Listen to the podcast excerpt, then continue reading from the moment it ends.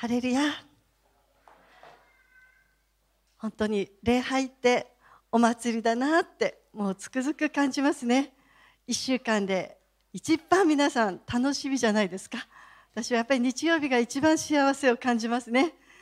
あのあお話する前にちょっとお客さんをあのご紹介したいと思います、えー、斉藤達弘さんと羽賀優也さんですね。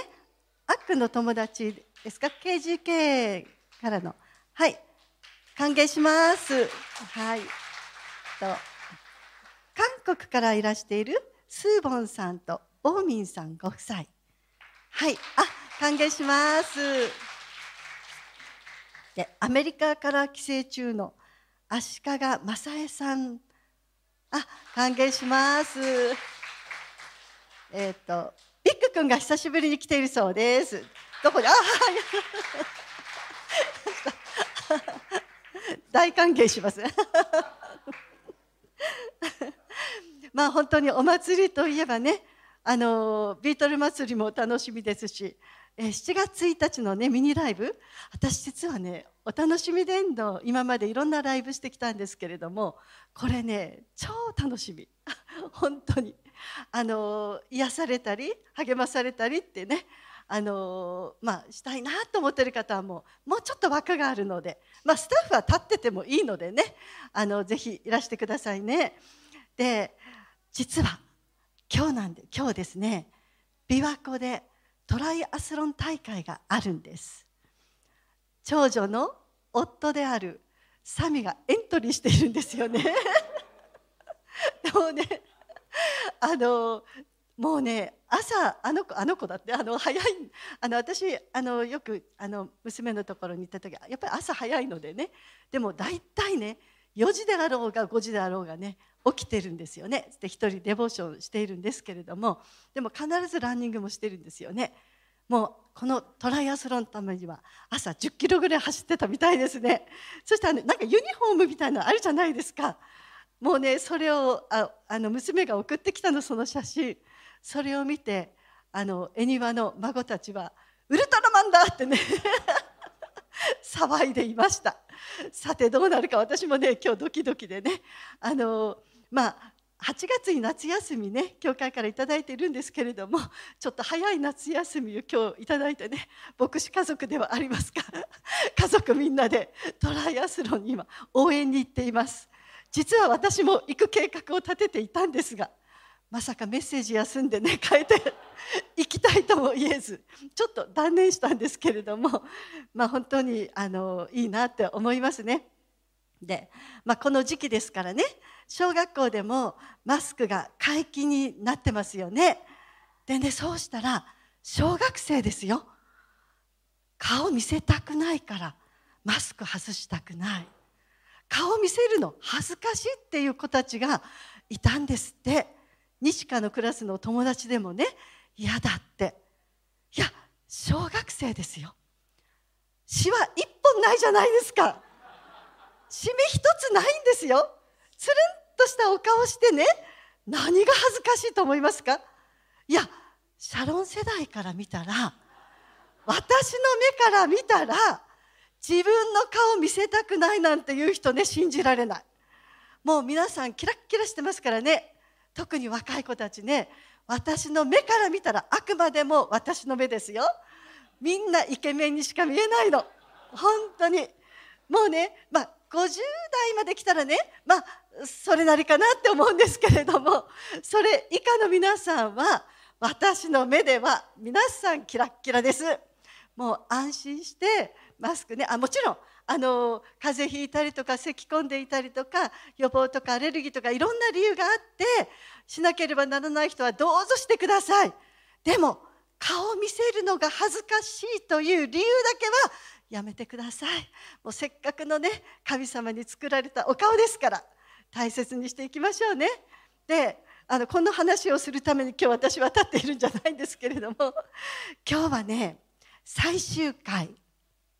ラストマン。わかる？わかんない？嘘わからない人います？あ知らない うちの夫は知らない私あの TVer でしか見てないのでね あの私はあの見てるんですよね。えっ、とまああの盲目のね捜査官 FBI から来たね日本人の捜査官でね主役の2人ちょっと好きなのでねあの見てるんですけれどもこのね番組ってびっくりしたことがあるの。え盲人用の将棋って見えないのに将棋できるんですよね。で腕時計もあるの。そして誰がどのくらい近づいているかもデータさえ入れたら分かるというねまるで目が見えているように過ごしているんですよね。実は私朝ね歩いてあの教会に来る時朝早くねあの来る時あるんですけれども誰もいな歩いてる人がいないので時々ねあのちょっと自分でも意味不明人から見たら意味不明かもしれないんですけれども見えない人が道を歩いたらどうなるんだろうと思って あの目をつぶりながら歩いた時があるんですよね。どのぐらい歩けるだろうかって結構真面目な真面目にね。そしてあの時々やるんですよ。このぐらい少し歩けるようになったかなとかね。やっぱり3メートル4メートル歩いたらなんか不安になってやっぱりねあまだ大丈夫だったかと思いながら目を開けるんですけれども皆さんそれがね生まれながら目が見えないって。どういうことか想像できます？カラーがわからないんですよ。私ねどんな夢見るんだろうってねいや真面目に考えちゃうんですよね。今日は生まれながらにして目が見えない盲人の話です。その方に現れた神の御業について皆さんと共に見ていきましょう。ヨハネの福音書の9章の1節から実はこの生まれながらの盲人が癒される奇跡は四福音書を通してこの箇所だけなんですね。非常に重要だと私は思います。はい。皆さんでお読みしましょうか。3はい。またイエスは道の途中で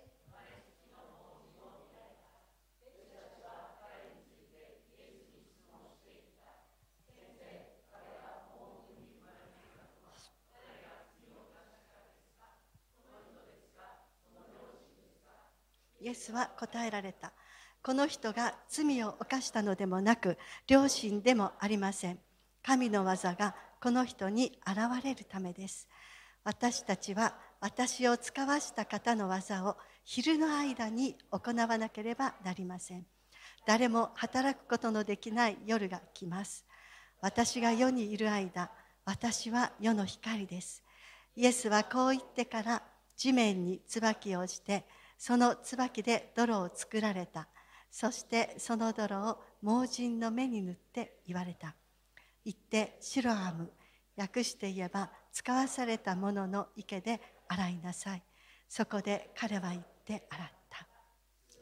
見えるようになって帰っていった。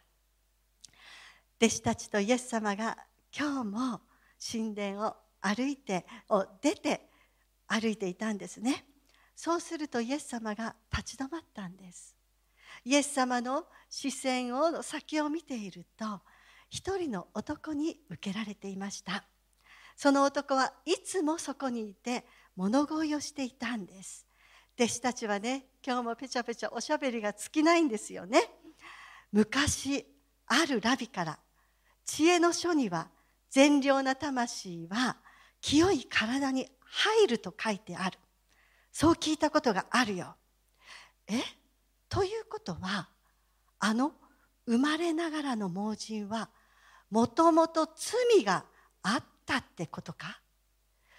パリサイ派のラビたちは母親の体内にいる時腹を蹴飛ばした罪を犯したから盲人で生まれたんだって言ってるぞ。えそんなはずないよ。まあ先生に聞いてみよう。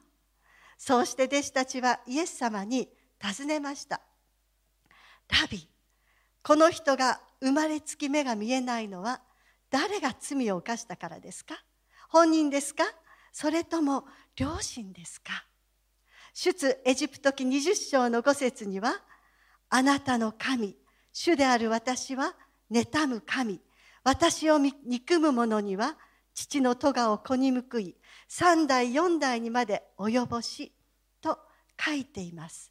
つまり人間の災い特に生まれながらの災いとも思えるものはその両親先祖に責任があると書かれているんですね。ところがイエス様はこう言われたんです。本人が罪を犯したからでも両親が罪を犯したからでもない。神の技がこの人に現れるためである。その声は物乞いをしているこの男の耳にも届いたんです。この人は生まれつきの盲目はメシアでないと癒されないと親から聞いていました。子供の頃から汚れたやつめお前の魂は邪悪だからそんな風に生まれてきたんだろうなどと悪口を言われあんな子が生まれたのは親のせいだろうよ。いやいや先祖の呪いが強いんだ。親もまた陰口を叩かれてきたんです。物心をついて親はついにこの子を神殿の一番人通りの多い入り口に連れてきてここで物乞いをしながら生活をしなさいとそのように言われたんですね。それなのに今自分の耳に聞こえてきた言葉は自分のせいでも親で親のせいでもないという言葉だったんです。一体誰がそんなことを言っているんだ？そう思って耳を傾けていると。私たちは私をお使わしになった方の技をまだ日のあるうちに行わねばならない。誰も働くことのできない夜が来る。私は世にいる間世の光である。続けてそのように聞こえてきたんです。世の光だって。どういう意味なんだ？そう思っているとその声の人が近づいてくる気配を感じたんです。そして自分の目の前に何やらそこで座ってしているようなんです。と思ったら突然冷たいものが両面に塗られました。えー、これは何だ？匂いを嗅ぐとどうやら泥のようでした。でも目が見えないからこそ分かったんです。こんなことをしている。この人は悪者か？邪悪な人間か？いや違う。この人からは何か清いもの温かいものそして権威のようなものがそれだけが流れてくる。男は何も言えずにされるがままだったんです。すると次にこの方の声がイエス様がこう言われるのが聞こえました。シロアムの池に行って洗いなさい。男はその言葉に押されるように歩き始めました。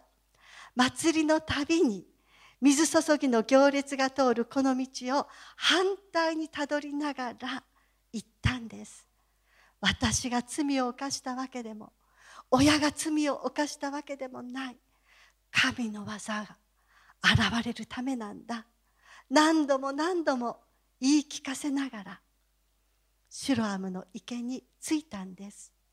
シロアムは神殿から最も遠い池でしたが水注ぎの儀式があったためカリオの祭りの余韻にふけっている民衆たちがまだたくさんいたんですね。目に泥を塗っている男がやってきたので民衆たちがその場を広げました。なんだなんだ？この男は生まれつきの盲人ではないか。物乞いをしているところからやってきたのか。なんで目に泥を塗っているんだ？そんな声が飛び交う中男は目を洗い泥をきれいに取り除いてからその目を開いてみました。自分を取り囲み民衆たちが不思議そうに見つめています。そうです。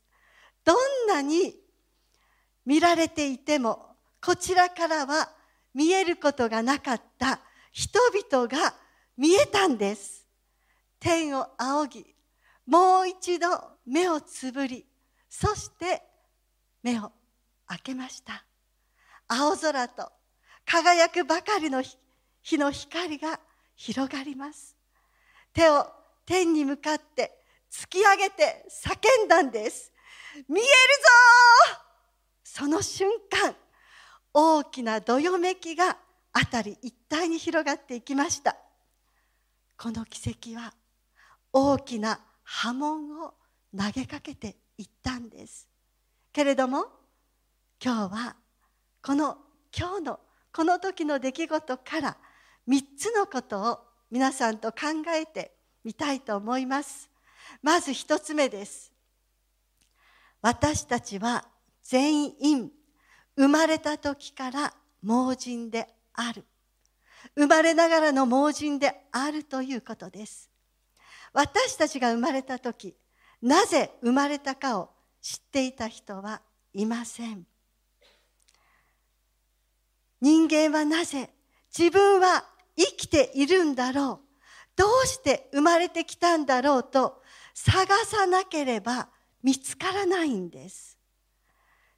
いえ探してもわからない人が圧倒的に多いんです。クリスチャンと言われている人々でさえ今自分が生きている意味がよくわからない。そのように言う人もいるんです。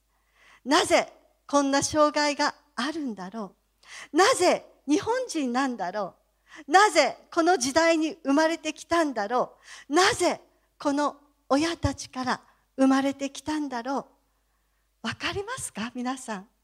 分かっていますか？なぜわからないんですか？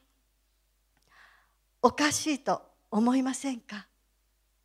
それは私たちが生まれながらの盲人だったからわからないんです。分かってる人がただ一人だけいます。それは私たちを作られたお方なんです。考えてみてください皆さん。世界にあふれているものがあります。このものにもし心があったならば自分が何のために作られてきているのかどうやって組み立てられ設置したのかものは知っていると思うんです。皆さんが座っている椅子ああここは人が座るために僕は作られたんだ。この講談心があったならばこれは礼拝の時にメッセージする人がここで立ってお話をするんだ。僕にも役割があるんだ。マイクだって僕はみんなのその話す人の声を届けるために作られたんだって。わかると思いませんか？わかりますよね？それは作った人のとどう言ったらいいのかな？またそれを用いる人がきちんと一緒になっているというのかあの合わさっている合わさっているというのかしらね。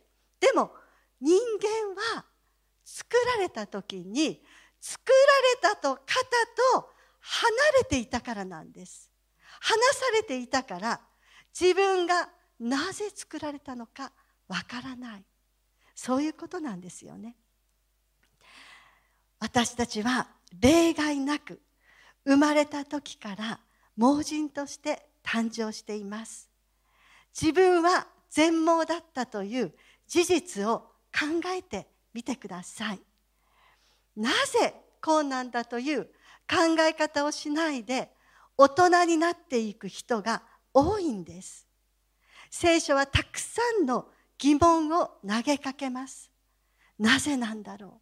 どうしてなんだろう。でもその疑問こそが私は知性のスタートだと思っています。信仰は感情ではありません。知性が結んだら必ず揺るぎのない信仰へと導かれていきます。私たちの最初の知性の実は私たちは生まれながらの盲人として誕生したというこの事実です。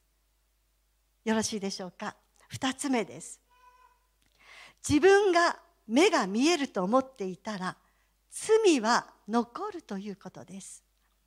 イエス様と一緒にいた人々の中にはパリサイ人と呼ばれる学者もたくさんいました。多くの民衆たちの中で彼らはエリートでした。イエス様が私は裁きのためにこの世に来ました。それは目の見えないものが見えるようになり見えるものが盲目となるためですと言われた時私たちも盲目なのですか？と聞いた人々です。それは私たちが盲目のはずがないと思っていたからなんですね。イエス様はそんな彼らにこう言いました。もしあなた方が盲目であったならあなた方に罪はなかったでしょう。しかしあなた方は今私たちは目が見えると言っています。あなた方の罪は残るのです。自分は自分のことを分かっていると思っている人がいればその時点で罪は残ります。分かるわけがないと私は思いますよ。今自分がどんな顔をしているか分かりますか？私からは見えます。私も自分がどんな顔をして話しているのか分かりません。もう盲人みたいなものですよね。で皆さん今ね周りの人10人ぐらいの方をちょっと見ていただけますか？自分の周り前とか後ろとか。あ前は無理か。でね。ででその中ではい。その見た方々が自分にどんな印象を持ちどんなふうに評価されどのくらい無関心あるいは関心を持っているか分かりますか？どうですか？もしかしたら知らないうちに嫌な印象を与えていたかもしれない。心配をかけていたかもしれない。好意を持たれていたかもしれない。分かりますか？分かるはずがありませんよね。で分かる必要もないんです。なぜなら人の心は変わりやすく当てにならないからなんですね。でもそれは毎日一緒に暮らしている。家族だって同じことなんです。何年暮らしていても親だからといって子供だからといって妻だから夫だからといって分かっている気になってはいけないんです。それは自分が自分の目が見えているとどこかで思っていることだと私は思います。私たちは創造主である神と出会いイエス様を救い主として信じた時にいくらか目は開かれたかもしれません。光が見えるようになったのかもしれません。でも完全に視力を取り戻しているわけではないんです。一部分が見えるようになったに過ぎないんです。今現在希望も夢も見つからない人がいたら間違いなく目が見えていません。現在の生活にネガティブな気持ちしか持てない。自分に対しても周りに対しても信じきれない。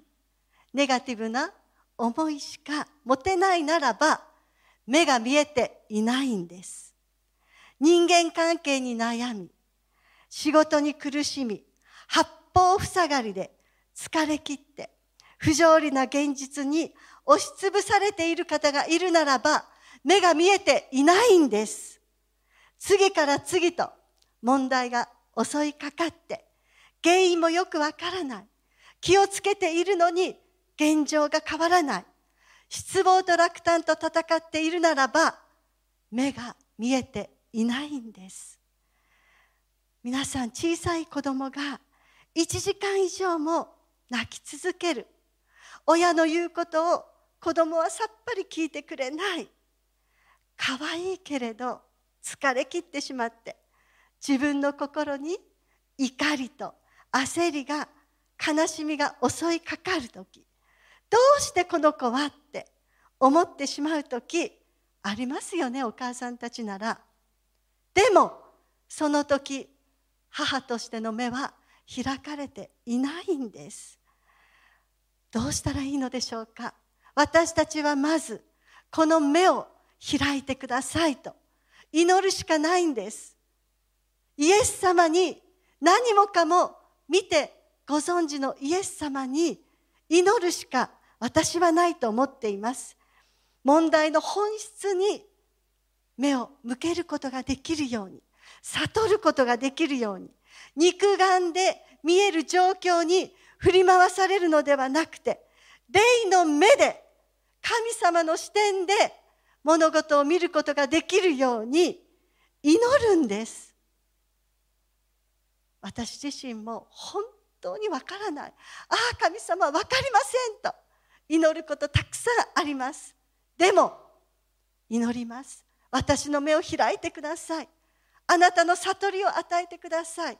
本質を見せてください。神の視点で見える見ることができるように助けてください。もうそういう祈りばっかりしています。三つ目です。どうしても知らなければならないことを知るということです。第一コリントの八章二節です。人がもし何かを知っていると思ったら、その人はまだ知らなければならないほどのことも知ってはいないのです。優先順位があるということです。私たちがどうしても知らなければならないこと。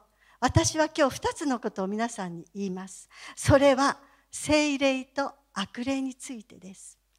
父なる神様とイエス様については、イエス様がこのように言いました。永遠の命とは、父なる神様と私、イエス・キリストを知ることである。永遠の命をいただいているならば、最低限、この父なる神様とイエス様については、光がある程度当たっているはずです。知っていることは多いと思います。でも、それだけではもちろんダメなんです。皆さんは私たちの生活でこの社会全体で目に見えない邪悪で汚れた霊がどれほど活躍して動き回っているのか分かっていますか？日本で生まれている法案が黙示録のサタンが完成しようと計画している世界政府に組み込まれるための準備となっていることを本当に知っていますか？もちろん聖書を知らない日本人にはそんな意識はあまりないかもしれません。利権絡みの理由が大きいかもしれません。でもですよ、SDGs を声高に叫ぶ企業の背後で LGBT 法案の設立を何としても通したい人々の背後で1人2万円を出してまでマイナンバーカードを作らせ保険証とか免許証とか通帳とかに紐付けさせようとしているデジタル庁の真の狙いを知っていますか？そこに日本担当の悪霊がどれだけ暗躍しているのかご存知ですか？私は分かりません。本当に分かりません。ほんの少しこうなのかなって思うそうしたことをもちろん調べることはあります。でもほとんど分かってないと思っています。だから必要なことだけは教えてくださいと。教会を守るために。これからの子どもたちを私たちが守られるために必要なことはしよ聖書から教えてくださいと。祈るしかないんです。特に若い世代は悪霊について正直知らなさすぎるのではないかと感じています。イエス様がどれだけ悪霊を追い出されたか聖書を読んだら分かります。イスラエルの民が悪霊に支配された国家や民族にどれほど苦しめられてきたか自分たちも神々悪霊と混じり合ってきたか。聖書を読んだら分かります。でも読んでても悟れないんです。自分の考えや思い込み常識が強いからなんですね。精霊についても知らなさすぎると私は感じています。もちろん自分にもそう思っているんですよ。悪霊が世界を社会を牛耳っているからこそ神様は私たち一人一人に精霊を内住させてくださったのではないですか？イエス様は精霊の力でこの盲人を癒されたんです。泥んこは道具に過ぎません。多くの人々が神様の見業を見るためにこの男を注目させるために泥を使ったに過ぎません。私が世にいる間私は世の光ですと言われたイエス様は私たちのうちに宿られた精霊を通して世の光として共に働いてくださるんです。光を見せてくださるんです。暗闇にばかり目を留めていてはいけません。私たちがこの社会で力強く生きていくためにはこの2つについてもっと知っていかなければどんどん霊の目は塞がれていってしまいます。肉眼でしか物事を判断することができないようになるんです。なぜなら今そしてこれから惑わしの力はこの世界に働き続けていくからなんですね。ですから精霊を求めましょう。悪霊よりも強い方です。ルカの福音書11章の9節から皆さんとお読みしましょう。はい。私はあなた方に言います。求めなさい。そうすれば与えられます。探しなさい。そうすれば見つかります。叩きなさい。そうすれば開かれます。誰であっても求めるものは受け探すものは見つけ出し叩く者には開かれます。してみると、あなた方も悪いものではあっても、自分の子供には良いものを与えることを知っているのです。とすればなおのこと、天の父が求める人たちにどうして精霊をくださらないことがありましょう。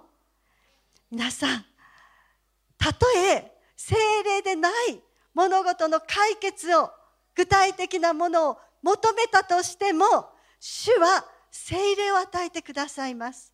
その精霊によって奇跡が現れ精霊によって状況が変わっていくんです。でも私たちは直接的にも精霊を求めなさいとイエス様は願っているんです。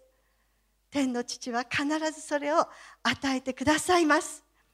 内住の御霊がもっと溢れ出るために悪霊を追い出す力と権威を得るために罪に打ち勝つ力そして病と問題を踏みつける力と知恵を得るために皆さん精霊を求めていきましょう。お祈りしたいと思います。ハレルヤ天のお父様この生まれながらの盲人メシアであるイエス様が完全に癒されました。神の御業を表しました。それは世の光である。ご自身の存在を。メシアとしての神様の栄光を表す素晴らしい奇跡でした。その奇跡を主は今も私たちを通して表したいと願っておられます。どうぞもっともっと私たちの曇った目を開いてください。閉ざされた領域を開いてください。精霊について悪霊についてもっともっと悟ることができますように。あなたの御霊で満たしてください。イエス様のお名前によってお祈りいたします。アーメン。